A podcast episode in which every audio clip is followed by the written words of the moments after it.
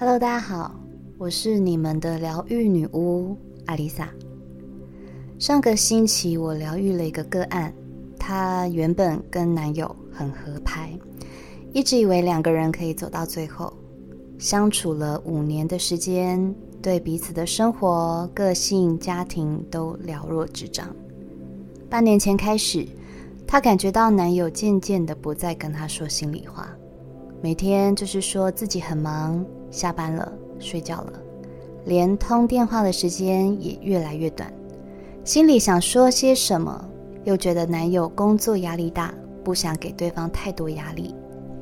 想着过段时间大概就没事了，没想到这种相处模式却变成了常态。两个月后，男友告诉她，他需要重新整理自己的方向，理清自己的想法，不想继续耽误个案下去。个案晴天霹雳，怎么好端端的忽然说要离开？她一度认为是不是男友劈腿，或是认识了什么新的对象？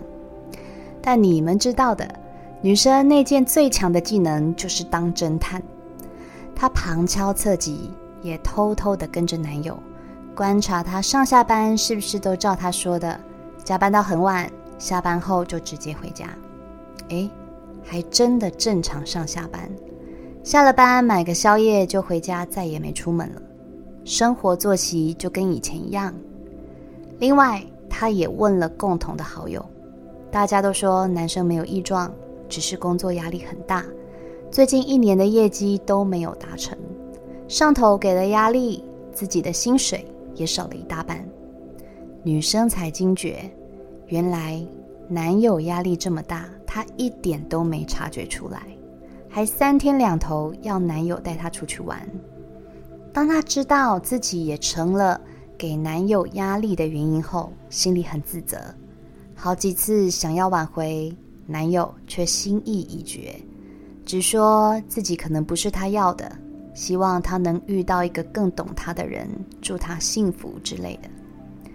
男友越是这样说，她的心里越是折磨。前阵子辗转听到了男友的好兄弟告诉他，因为他们两个人的价值观越来越远。女生家里小康，工作很轻松，有很多闲暇的时间，也不需要为了钱的事情烦恼。她整天要不就是关注 IG 上网美们的打卡地点，吃的高级餐厅，穿了什么名牌，要不就是打电话传讯息给男友。男友就是她的天，她唯一的依靠，最好的朋友，最亲密的人。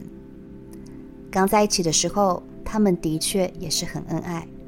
男友很疼她，把她捧在手心里，这样的恩爱也维持了好几年的时间。但是前两年，男友家里忽然发生了变故，她得扛起一肩的重担。这期间又遇上转职。所有的压力顿时间让男友开始对人生感到茫然，但是他依旧是当初那个疼爱他女友的模样。只要是女生的要求，他都尽可能的满足她，所以女生并没有察觉男友的为难。男友的兄弟告诉他，他因为家里的变故，因为要重新学习职场上的新技能，被迫要一夜长大。他不告诉你。也是怕你担心，所以才会默默承担。我问个案，他很少对你说他的事情吗？他说，以前我们都会分享彼此的生活，但是自从他家里发生了一些事情，我怕问了他他会难过，总是想着如果他想告诉我，就会告诉我，我就不去追问他不想说的事情。我又问，那你们聊天都在说什么？他说：“都在说我的事情，诶，例如今天发生了什么事，遇到了什么人之类的。他以前都还会回应我，后来他都说他累了，想去休息了。”故事说到这，相信很多人都曾经当过这个故事里的个案角色，或个案男友的角色。他的故事其实很平淡无奇，但却那么写实。一个还很爱，一个已经离开；一个安于现况，一个还想探索世界。一个把对方当做全世界，一个认为爱自己才能有能力去爱别人。在种种不同的价值观之下，当初再怎么天造地设、命中注定，最终都只是成为教会对方如何去爱的一个篇章，翻了篇就过了。这个故事没有谁对谁错。当一个留在原地，一个追求自我成长，当初认识的那个人就开始产生了变化。以前我们总是会听到被分手的人说：“为什么他变了？”其实回过头想想，为什么你没变呢？两个人要长久的相处在一起，如果永远只是同一个模式，聊着一样的话题，谁不腻呢？我们总是说，刚开始在一起的时候，他不是这样的。但仔细想想。就是因为刚开始在一起的时候，关于对方的性格、喜好、背景等等，都是值得我们花时间去了解的事情。在这段时间里，讲电话都可以讲到不用睡觉。我还看过朋友在热恋时，即使自己在家一边看电视一边吃饭，即使两个人什么话都不讲，开着视讯也开心。以前我认为这就是所谓的新鲜感，但现在对我来说，这就是两个人彼此在探索的时期。这个时候，即使两个人的想法有出入，也不觉得奇怪，反而能更包容接纳对方的一切。当感情稳定之后，来到了磨合期，我们又会觉得，我跟他在一起都一段时间了，他明明知道我不喜欢他这样。怎么还是要挑战我的极限？因为确认了关系，开始自以为的认为对方应该要懂自己，而不是总是让我们不开心。为什么跟朋友出门没报备？为什么睡前不说晚安？为什么每次打游戏都不回讯息？那么多的为什么，到最后免不了一场争执。我有个朋友。曾经跟日本人交往，以台湾人的习惯，情侣们总是会在下班后、睡觉前至少一通电话或讯息。每天，这个女生都因为等不到他一句晚安而生气。那日本人也莫名其妙，觉得这有什么好吵的？都是大人了，为什么还要报平安或说晚安？女生认为这是一种安全感，男生却觉得这是无理取闹。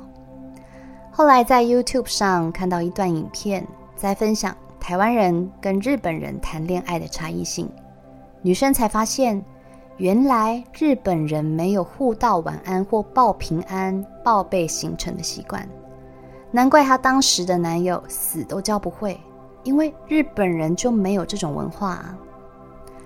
我们有我们的习惯，对方也有他自己的习惯。实在没必要，一定要谁迁就谁。就以我来说，我男友三天两头都要去酒店应酬。刚开始，我对于他要去应酬不会刻意告诉我的这件事情很介意，因为我也是习惯等到男友一句晚安才会安心去睡觉的人。通常他都是晚上十二点之前就会睡觉跟我说晚安。但是如果哪天到了一点，两点，甚至三点，他都还没跟我说晚安，就表示他去应酬了。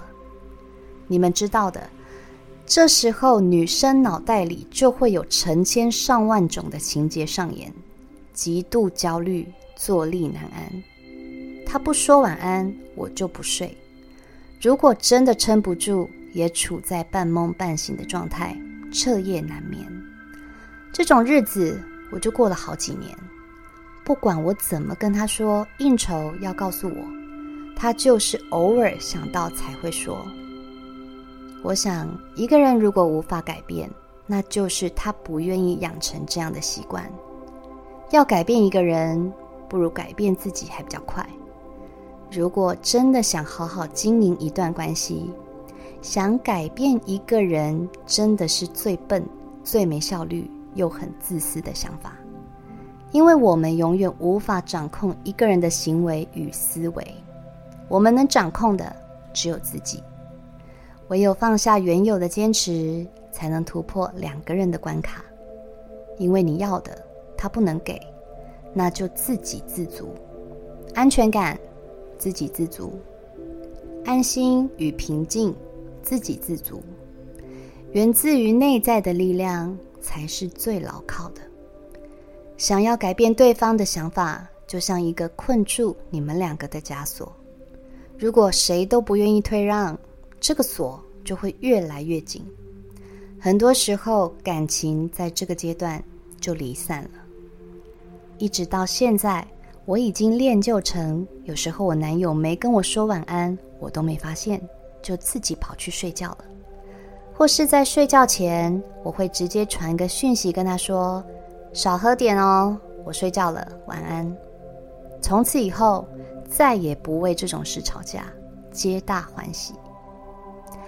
磨合期结束后，感情来到稳定期。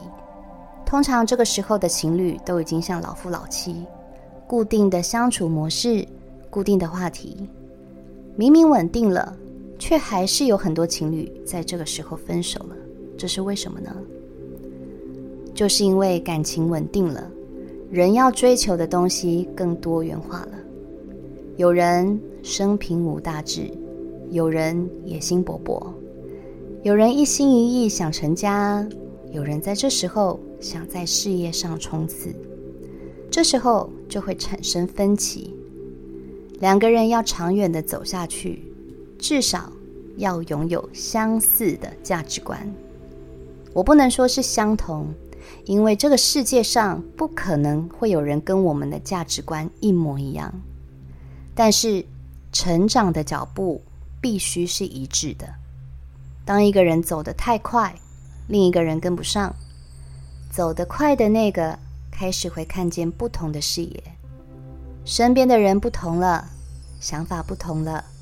聊的话题也不同了，不愿意走，或是根本认为不需要走的那个，还停留在原地，十年如一日，抱怨着一样的事，说着老掉牙的丰功伟业，这又如何能够再继续产生共鸣呢？这时候沟通已经失去作用，因为思维不同，也不再有热恋时的包容与耐心。连讲都懒得讲，吵也吵不出个结论，就干脆把喉轮关上，两个人越过越不开心。回到我前面提的个案，女生没主动关心是因为怕男友心情不好，但是对男友来说，女生总是只说自己的事情，从不过问他的想法与情绪。两个人把想说的话都放在心里，距离开始渐行渐远。再者，因为男友有他必须要面对的生活压力，现实把他往前推，让他不得不逼自己成长。两个人眼界不同了，走在一起的速度也不同了。走着走着，最终来到了分岔路，也不得不说声。珍重再见。如果当初个案有观察到男友的变化，主动去关心、去倾听；如果他也试着去探索更多从未尝试过的，去学习新的事物，让自己成长，也许结局会改写。我们都习惯用第一人称去解读事情，这让我们错过发掘真相的机会。第一人称的角度，也让我们无法用同理心去对待其他人。也许我们没办法在实质上给予任何帮助，但是只要你怀抱着爱，即使是一句“不管如何，我都会在”，对一个身处困境中的人，就是最大的安慰。因为爱，就是最强大的魔法。即使在这个当下。对方最需要的就是一个人好好的面对自己身处的困境，但是你给他的爱，他一定能够感受到。不管将来能不能再走在一起，这样被爱着的记忆是永远都不会被遗忘的。我是阿丽萨，我是你们的疗愈女巫，我在九又四分之三月台等你。